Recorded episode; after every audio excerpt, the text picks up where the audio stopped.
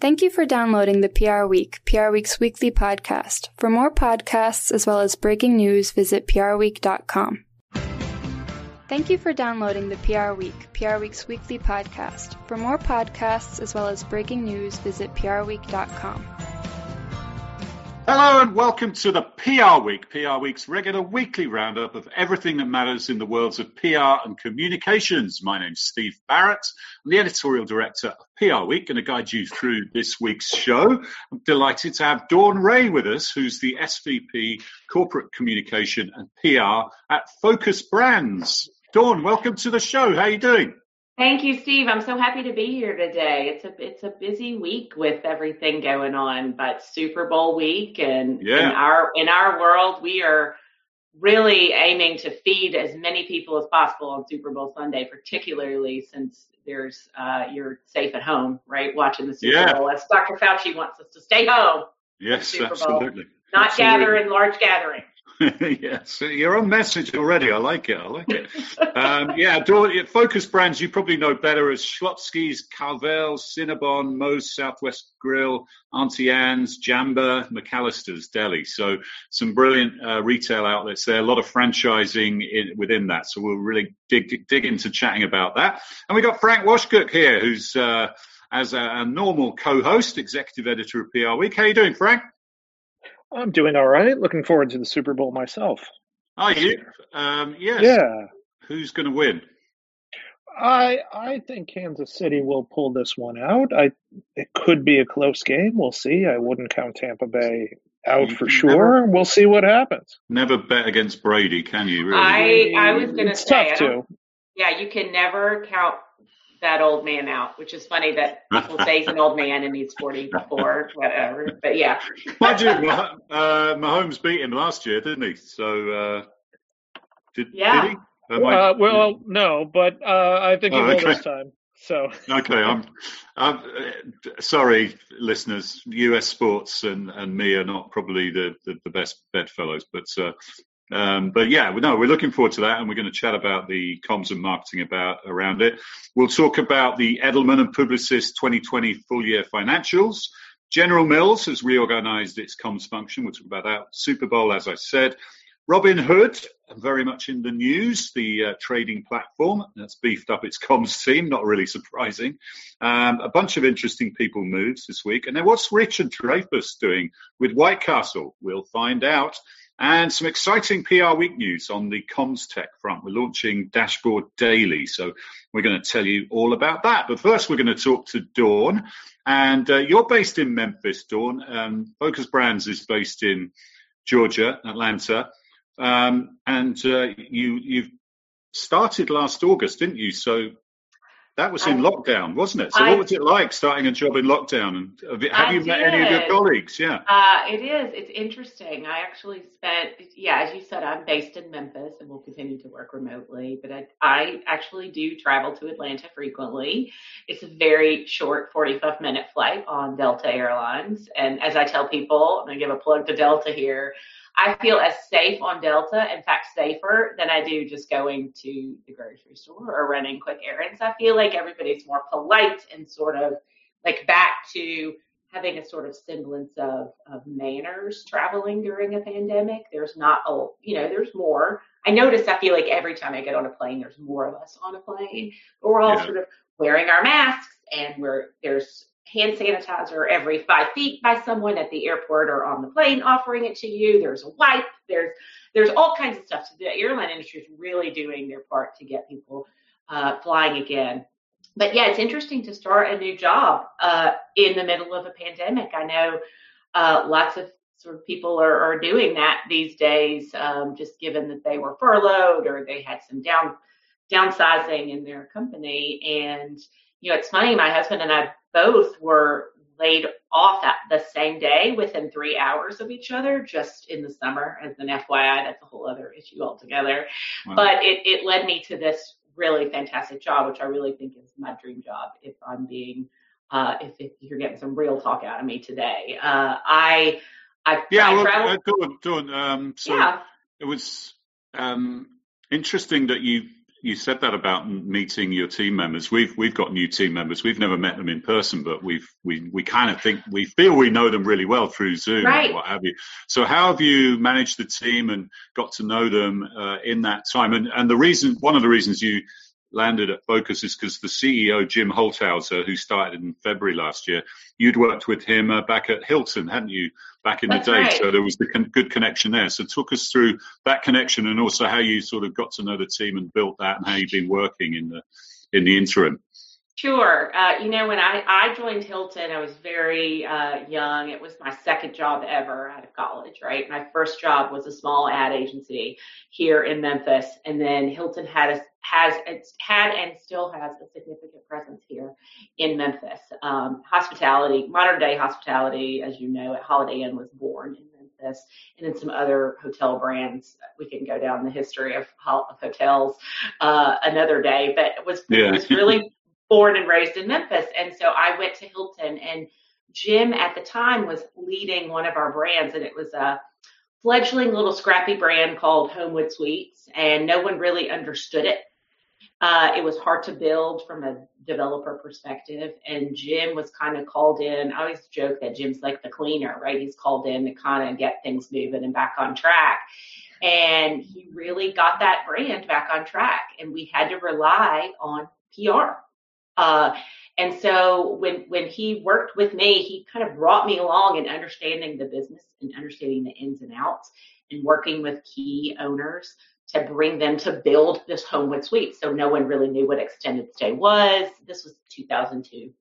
Um, no one really knew what extended stay was. It was kind of expensive to build. They didn't quite know, right? So fast forward, we worked at several uh, with several uh, brands at Hilton and Jim in various roles, and as a communications function, we were reorged and moved around in several roles at Hilton. So in my tenure, I really worked closely with Jim in a lot of projects in a lot of areas. Um, consumer public relations, what we call development trade public relations, are really aimed at that B2B side of things. Some communications and culture work. And then Jim, I left Hilton and went and did a couple other jobs, right? Sometimes you need to leave and expand your Sure, horizon. sure.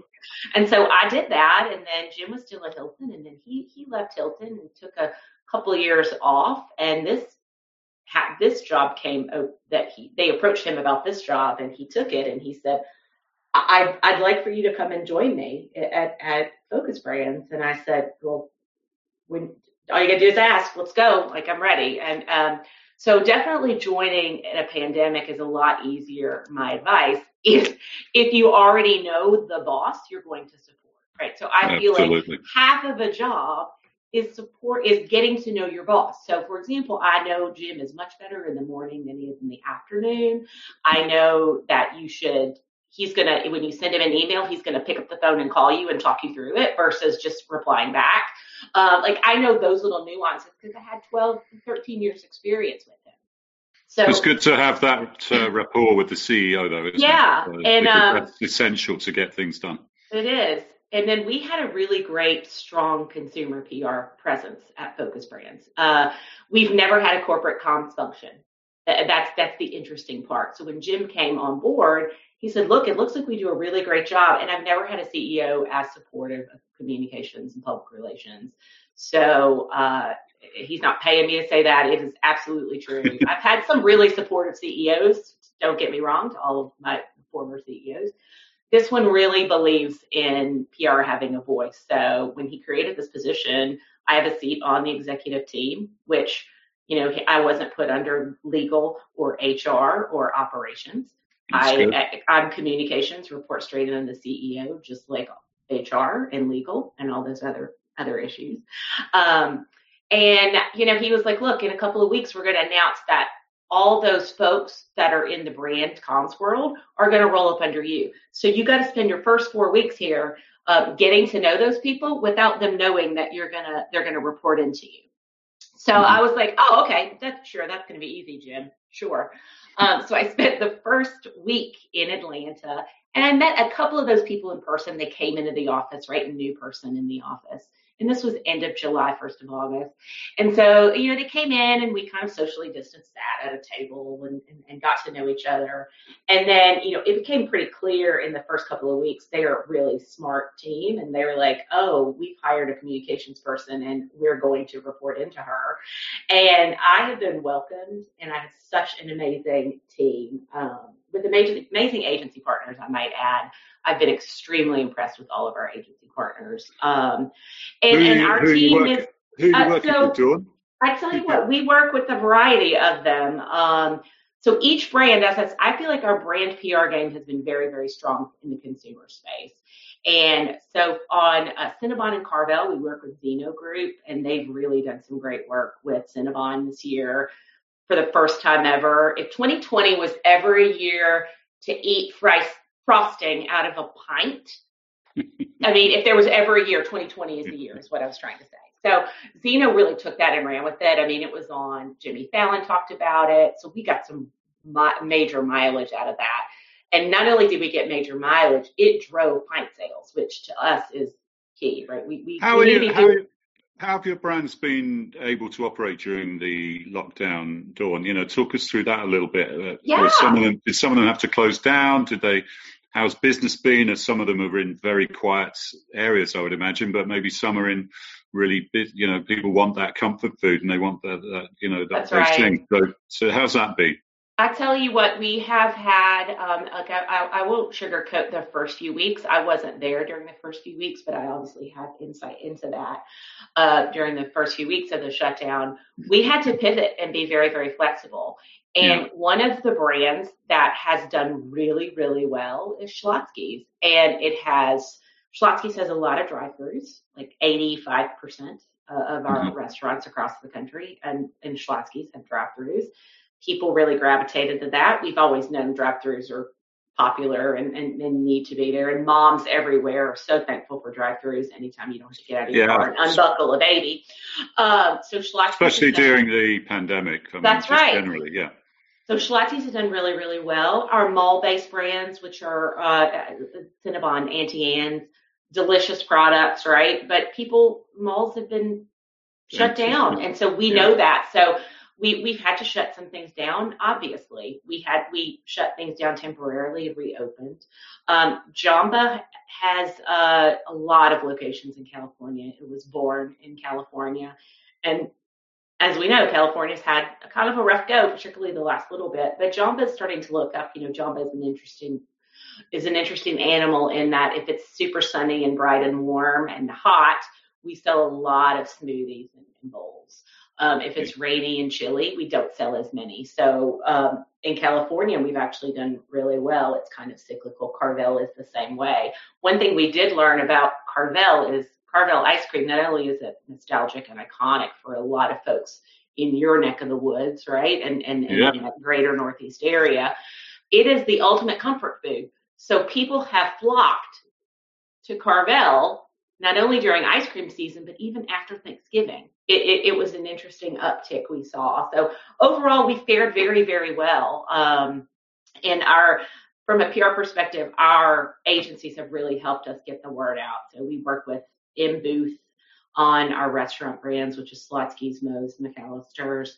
We work with um, Allison and Partners on Auntie Anne's and Hunter PR on Jamba. And then as a whole, we work with Fish Consulting down in uh, Oh yeah. South one Florida. Of our, one They of our help best us- places to work.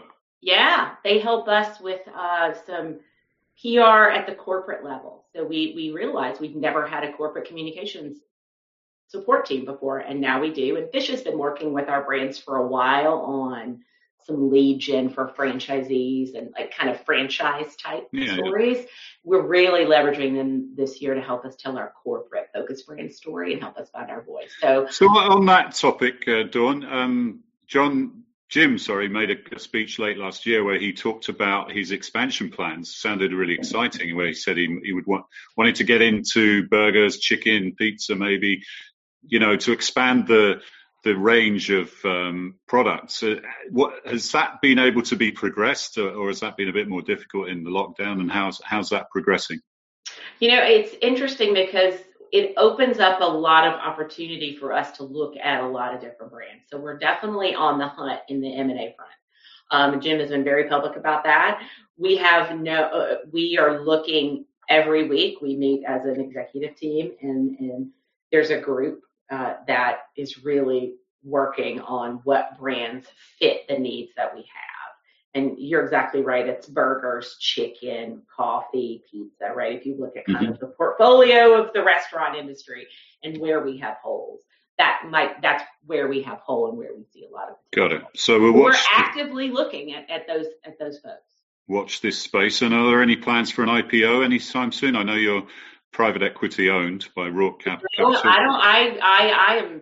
I don't know that I'm. I've, I'm aware of. That. I'm sure there are at some point, right? I think that's the goal yeah. of any kind of company. But uh, right now, I think we are really focused on taking our brands, supporting our franchisees in uh it through COVID since we're kind of you know we're in the 11th month of this and we're really continuing to support them and then really we're focused on growing our brands internationally as well you would uh, if you as I've learned one of the things I've been really amazed by is our brands that are iconically American Cinnabon and Auntie Anne's in particular do really really well in uh in some international markets so Cinnabon in Russia is they do an amazing job. Oh wow! Uh, and, and, uh, just things I never really would have thought of, like, huh, how about that? Yeah. Like the Russians love Cinnabon apparently, which I'm very. You are making me hungry, actually. I know. Talking, I really fancy a, a Cinnabon now. Um, just to finish, um, the great story about you being based in Memphis is that you you you formerly worked with BCW at their office, uh, formerly Burson Cohn and Wolfe, and that's where Harold Burson moved to uh, in his final couple of years uh, from New York. So, and you actually worked in the same office as him in, in Memphis, didn't you? So tell us a little about, and, and it's, as it's the anniversary of almost it's close to the anniversary of Harold's death last year. Very sad um, at the age of 99, but such an inspirational figure to people in the industry. And tell us a little bit about how that was, because he was still coming into the office, wasn't he? And uh, every day and motoring around in his, his right. up, uh, mobility scooter by the sound of it. That's right. So he moved to Memphis at the end of, of August, sort of August timeframe. And the folks in New York said, you know, we were told in Memphis, very small office of BCW of Memphis, which uh, has since closed closed up shop here, just the pandemic uh, over the summer. But we were we have very small office, about eight people, and so the New York offices we were prepared, they were prepared to move in said, look, he says he's going to come in three days a week. We're going to tell you he's going to come in every day. um, and he's going to be there. Like he says he's going to work nine to three. He's going to be there at eight thirty, probably to five. Like it's Amazing. just that's that's what he's going to do. And so we were sort of prepared. And you know, in a smaller office, it's very noticeable when people yeah. are not there, come in and out, sort of thing. If you if you have 30, 40, 50 people or even more, it's less noticeable right? So sure, the really sure. small office. Uh, Mr. Burson's office was two doors down from mine, and he had this wheeled walker with a seat, but it wasn't like the like silver kind of base model with the tennis balls in the bottom. It had some really nice wheels.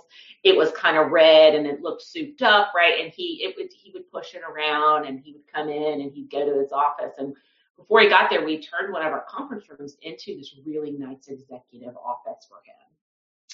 And then before the the furniture was in the process of arriving and getting it all squared away, and we got his stuff sent from from New York and we set it up in his office, right?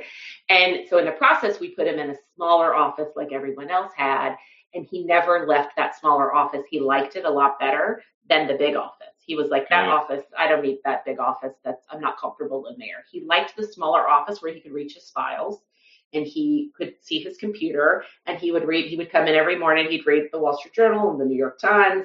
He would do his correspondence and his emails. He would talk to you about the business. He was very very active in talking about your business um, and your client's business even if it had nothing to do with you um, he also sort of reached a point, I guess you sort of are owed this at 99. He would just talk about what he wanted to talk about when you would talk to him.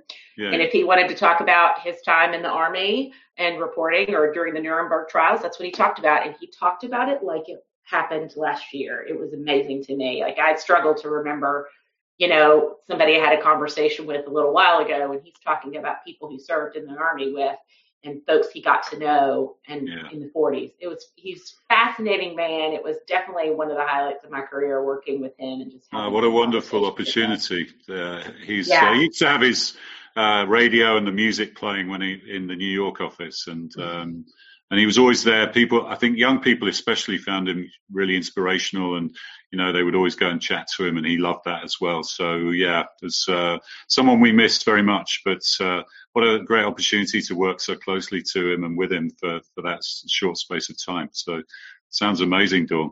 Um, Great stuff. I'd love to chat more actually, but we're we're already 20 minutes in, so let, uh, we better switch to some of the topics we've got to get through. But uh, thanks for sharing all that, and we'll get your sure. contribution to these topics.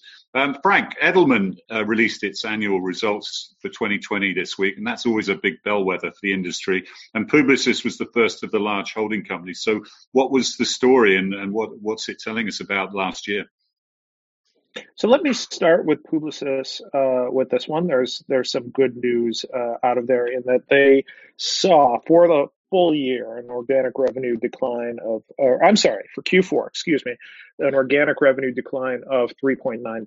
And if you go back a couple months, you remember how much more severe those declines were. Uh, you know, in the midway point of the year and in the third quarter and across the holding companies. So uh, that's not too bad. In the U.S., which was the best performing uh, country, the growth was positive at 0.5%, and that's largely thanks to Epsilon and Publicis Sapient and its healthcare division, which of course is something we've heard elsewhere as well. Uh, sure. Uh, you know, you compare that to Europe, which is down 9.1%, the UK down 11%, France down 7.2%.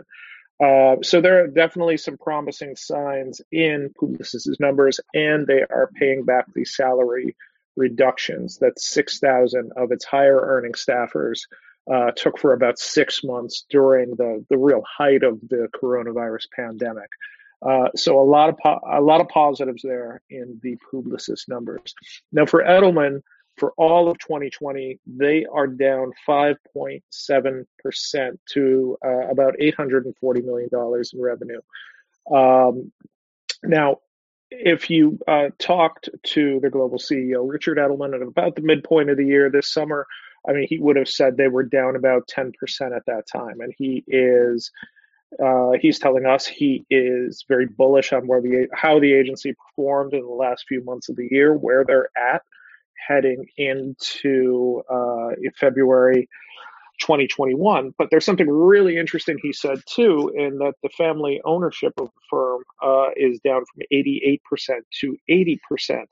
Uh, and with a lot of those shares being sold to uh, senior members of the firm. So um, that's also really interesting uh, because, as he will always tell you, it's a family owned business.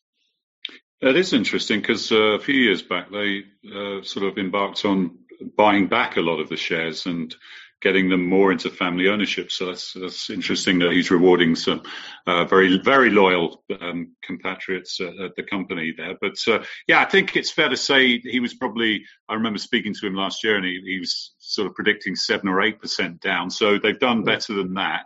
Um, but it's a good bellwether for the industry because it's the biggest agency in the world, obviously and um, interesting to see that. And then we, will get, I think it's Omnicom next week, is it? And then uh, usually IPG follows shortly after, and then WPP a little later. So we'll we'll really get a, a feel for how the pandemic year impacted people.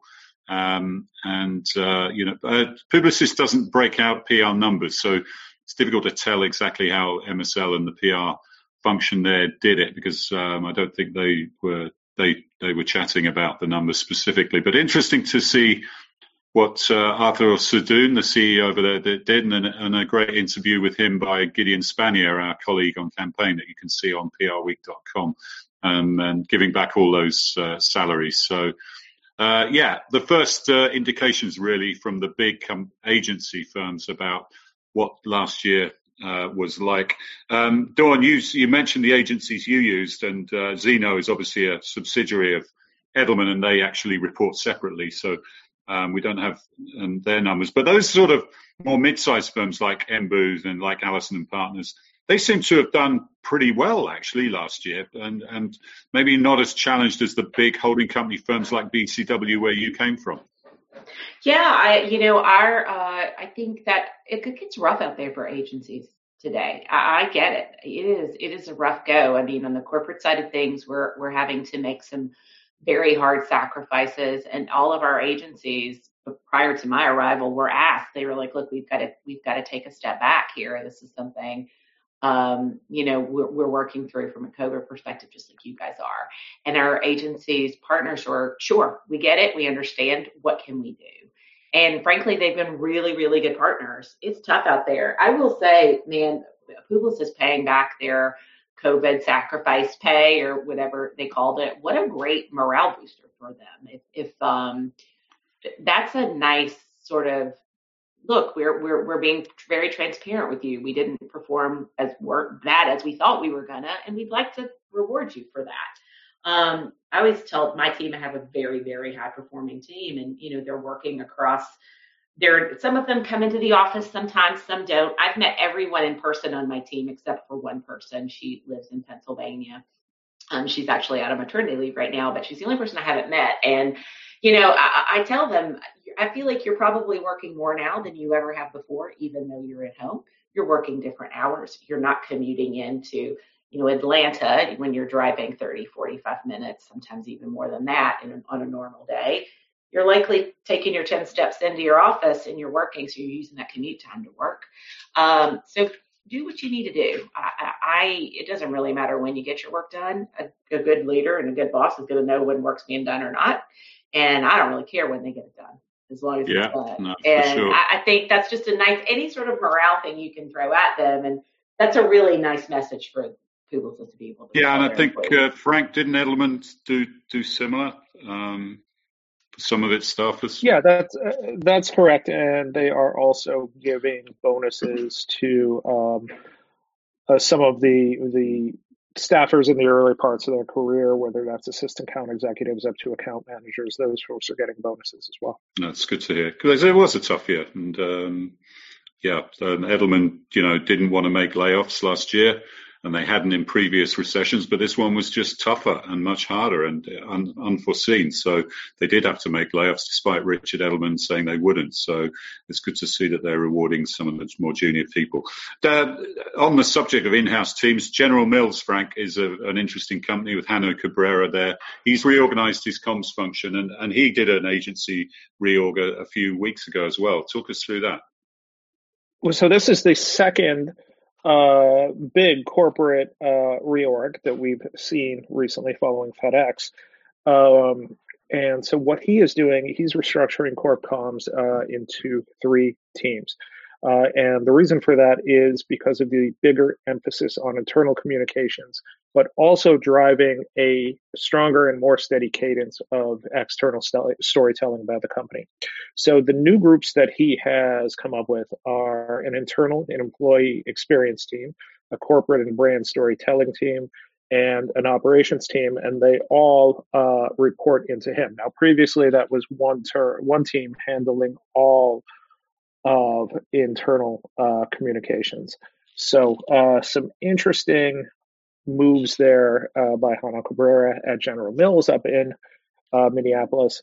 Um, like you mentioned, they also reworked the agency relationships last year, bringing on Golin and Select, um, you know, to replace Ketchum, that was the incumbent agency. Golin is focused on the external part of it. Select is focused on the internal storytelling uh, you know the moves make sense because as you talk to folks out there, you you hear just so much about the importance of internal and employee communications over the past year, uh, and so yeah, it makes it makes sense that they are doing something like this. Yeah, we'd hear that from a lot of CCOs. Uh, Dawn, very quickly, how easy is it doing internal comms with a, a, a largely franchised uh, employee base? Uh, you know, uh, coming from Hilton as, uh, in hospitality background, you have to figure out the nuances, and I think Hilton always did a really good job of that, and I've been able to take that and apply it here. Uh, you know, there's some legal aspects around it, obviously, that you, as the uh, as the franchisor, as the brand franchisor, right, you have to say to your franchise employees or your franchisee base, this is what we're doing on a corporate perspective. So, an example of something to do with COVID. here's what we're doing on a corporate perspective for our corporate employees. Don't take this as, you know, our advice. This is what we're doing. So to serve as your example. Nine times out of 10, they absolutely take that and say, thank you so much. We, we appreciate your guidance. Um, uh, I, am one to, uh, my legal team probably hate me for saying this, but I'm always one that, uh, consumers and general public don't really see that it's a franchise location, right? They fly your flag, they hang your sign. Uh, franchisees fly your flag and hang your sign for a reason, and it's to be part of a larger uh, brand name. And so when Susan from down the street goes into and she has a bad experience somewhere or a good experience, she doesn't know that her neighbor owns that Schlotzsky's, right? She just knows it's Schlotzsky's.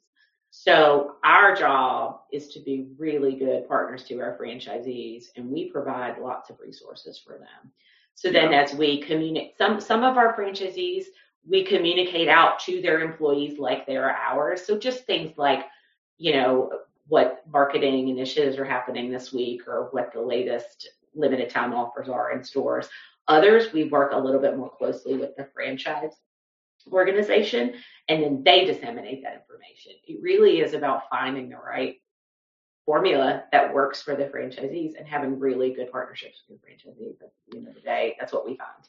Got it. All right, Frank, let's get into Super Bowl. At least I got it right that Mahomes won it last year. He just didn't win it against um, Tom Brady, but um, that's I got half of it right.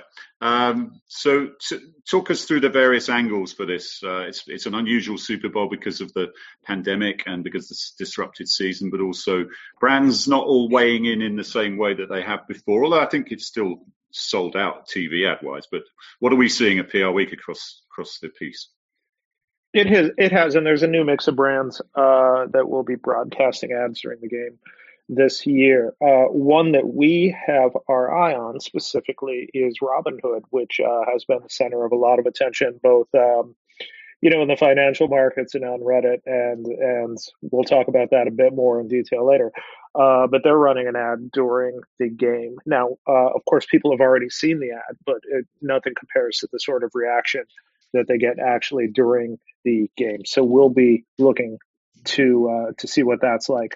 So uh, speaking of where they'll be getting the reaction, which is generally Twitter, um, they are handing over the at Twitter marketing account to comedian and performer Jeff Wright, uh, who will do hot takes and uh, other sorts of commentary about the ads throughout the game. And then the next day, Twitter hands out uh, a bunch of brand bowl awards like best of tweets uh you know the mvp award that drives the biggest conversation sounds a bold a strategy one. handing over your twitter feed to someone especially a comedian but i don't know it could it could go awry for sure um, but there are some other awards in there like the no tv touchdown which goes to the best marketing that doesn't include a, a paid media ad during the game oh yeah, that'd be um, interesting yeah, so we um, we also are taking a look at how brands are trying to get in touch with uh, Gen Zers who are half as likely to watch live sports regularly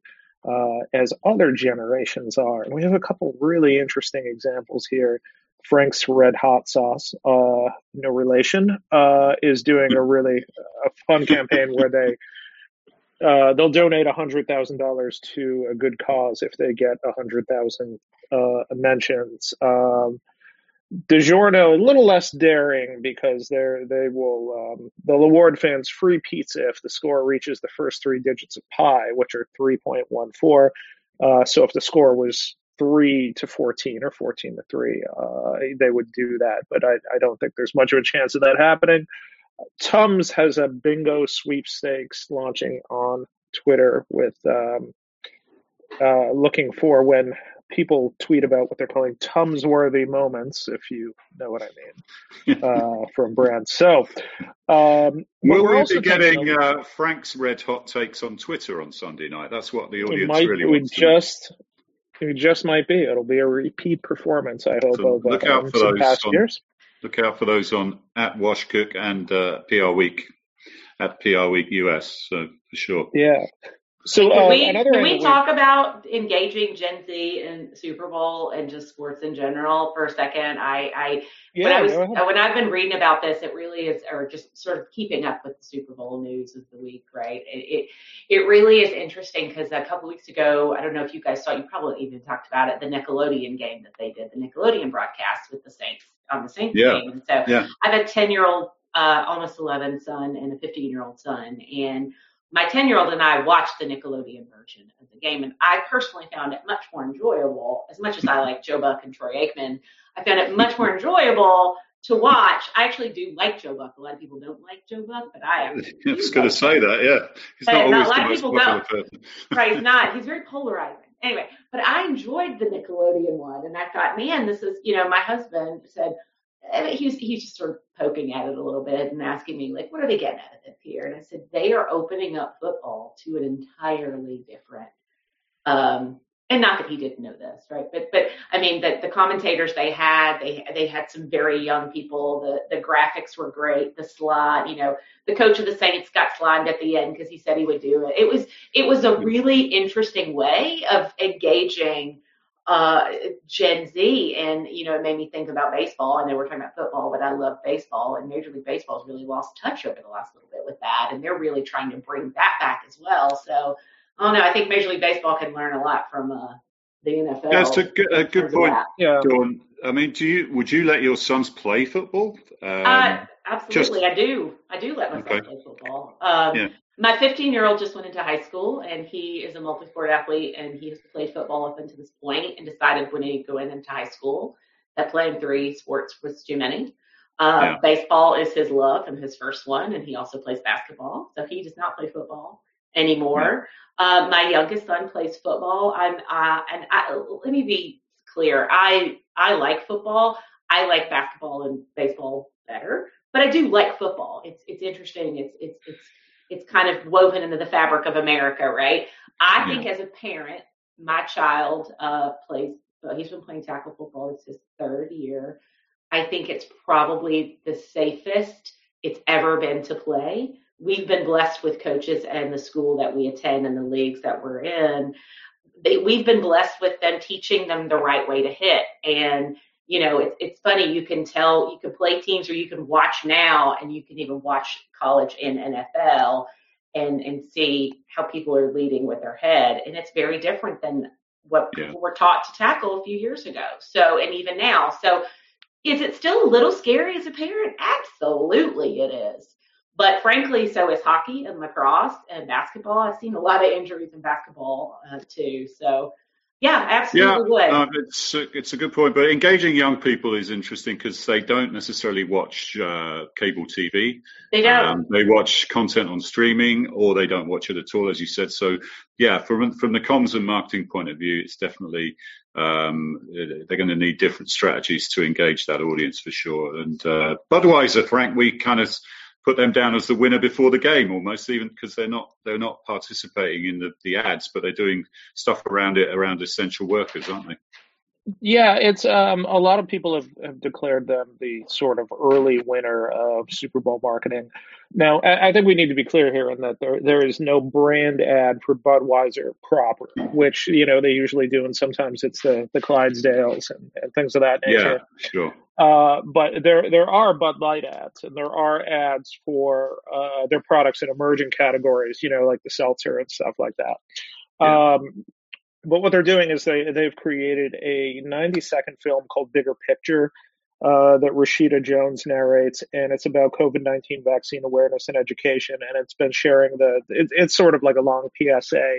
And it's been sharing that online and, and doing doing digital media buys and social media around it. And and I, I look, I think it's terrific. I mean, I think that the private sector obviously has a part to play in getting people comfortable with uh, with taking the vaccine. Uh, Lisa Rosenberg, who is over at Allison and Partners, uh, said it had 3.5 billion impressions in the first 48 hours uh, that it was announced. Um, so it, it's been a really well received Yeah. uh, campaign at the start, and so has uh, this Jason Alexander sweater campaign from Tide. A lot of fun with that one too. Yeah, because people are watching these ads way before the game, aren't they? And actually, so I know someone, uh, I saw someone on Twitter saying they're actually deliberately waiting to the game because they want to watch the ads live as almost without any preconceptions. But the, it's it's not just the game night. So yeah, interesting stuff. It's going to be a great game, and uh, Frank will be tweeting. Um, PR Week Diana normally tweets. I'll have a dabble. Uh, with a bit of ignorance about the sport, but we'll we'll chat about the branding and the ads. And it's going to be a big night. Uh, just quickly on Robinhood, Frank, because we are running a bit long. Um, they are beefing up their comms team. Probably not a surprise, really, given what's been going on. no, it's it's not, and I mean they they clearly you know need some help responding this deluge of media attention that they're getting because it is still sort of a startup. Uh, so um, they are looking to add corporate communications managers to the team. Uh, somebody that would handle crisis comms, which they've been embroiled in, you know, help with other day to day needs.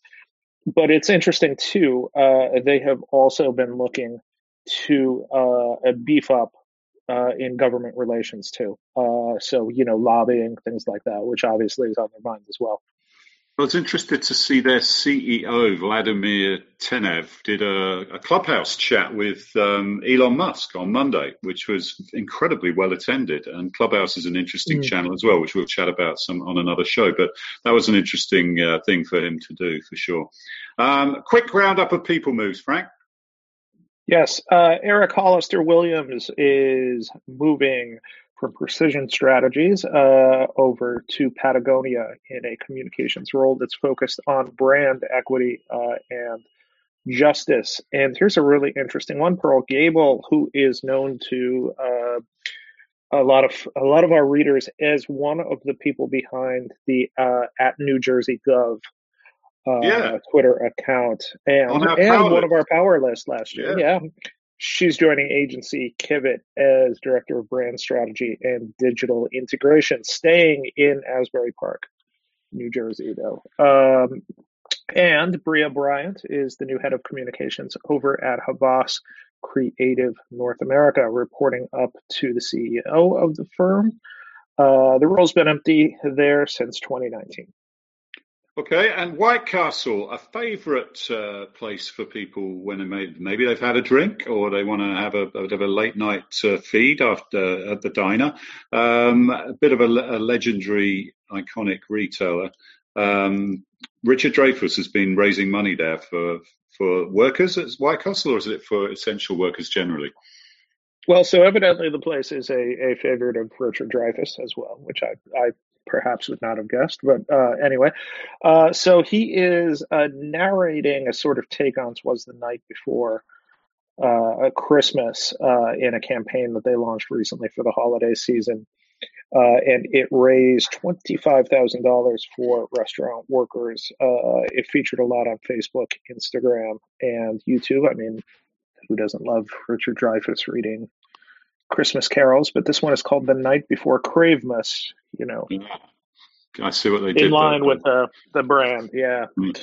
No, it's uh, it's where you go for a big a proper feed, isn't it? Uh, classic diner sort of food, and uh, yeah, it's, uh, it's, it's an iconic brand, isn't it, Dawn? I think, especially in the south. Yeah, I was gonna say. I mean, I feel like they picked the perfect brand intersection with Santa. Santa doing everything we all wanted to do, right? Which is get out and go party all night since we've been at home for 11 months. And then it's like the per, you know, White Castle has that sort of like, let's get out and when you're kind of had had a few drinks, that's what you want to eat. Santa was same same sort of thing. So we were sort of living vicariously through Santa Claus, which I love. And then I I want to say always suggest that kids leave out Annie's pretzels or Cinnabon or McAlister sweet tea. That's you know, like he's probably tired of cookies and milk. So. All right, so uh, just to finish, let's talk about Dashboard Daily. It's our communications technology product. We've launched Dashboard a year ago.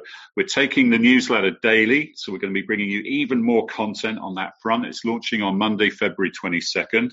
The Dashboard 25, the power list of movers and shakers class of 21, will be announced to coincide with the launch, and we're very excited about it, aren't we, Frank?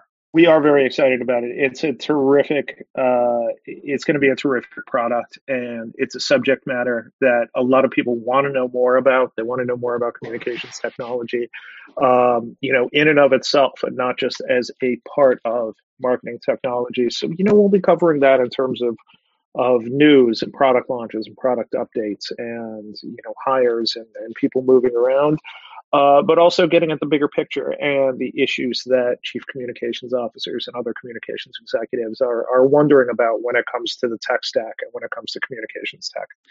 Yeah, we want to hear your pitches. We want to hear from vendors, uh, tech companies playing in that field. We want to hear from agencies with specialist units, CommsTech. We want to hear from client side folks with specialist teams or just on what you are, how you're using the tech stack and how you're strategizing around it. Dashboard at prweek.com is the place to pitch your stories and your input on that. We really, we want, we want your stories. We want you to reach out to us. Not often you hear journalists say that. So, so go for it. All right. Thank you, Dawn. Been a great pleasure chatting to you. And um, you've made me hungry now. I'm going to go off and get a get a donut or something. Um, but uh, it's been a lot of fun. you should put some Frank's hot uh, Frank's uh, hot sauce on it. Apparently, that's yes. what I'm going to go get. I feel the need to have some kind of hot wings with Frank's hot sauce on it right now. And then, of course, you've got the full range. You can have a nice healthy smoothie if you prefer. With that's right. Jamba, so you're covering all bases. But uh, great to chat to you and. Um, regards to Memphis, and I uh, hope everyone's doing okay down there. Um, just to finish, we've got our global awards. Final final deadline is the 11th of February, so make sure you get your entries in for that. The Brand Film Awards. The first deadline for those en- uh, submissions is the 18th of February. Really want to see your great films, branded content, so do make sure you've got your best work in for that agency business report submissions are being taken. If you haven't got your agency uh, registered and have got haven't got the form yet, you need to reach out to. I think it, Frank is it abr at prweek.com. Um, That's it. Yeah. Yeah. Okay. And uh, the PR Week Awards live. It, well, live virtual event will be on the 18th of March, so look out for that. Make sure you have your ticket for it. But that's all we got time for this week. We'll see you next time on the PR Week.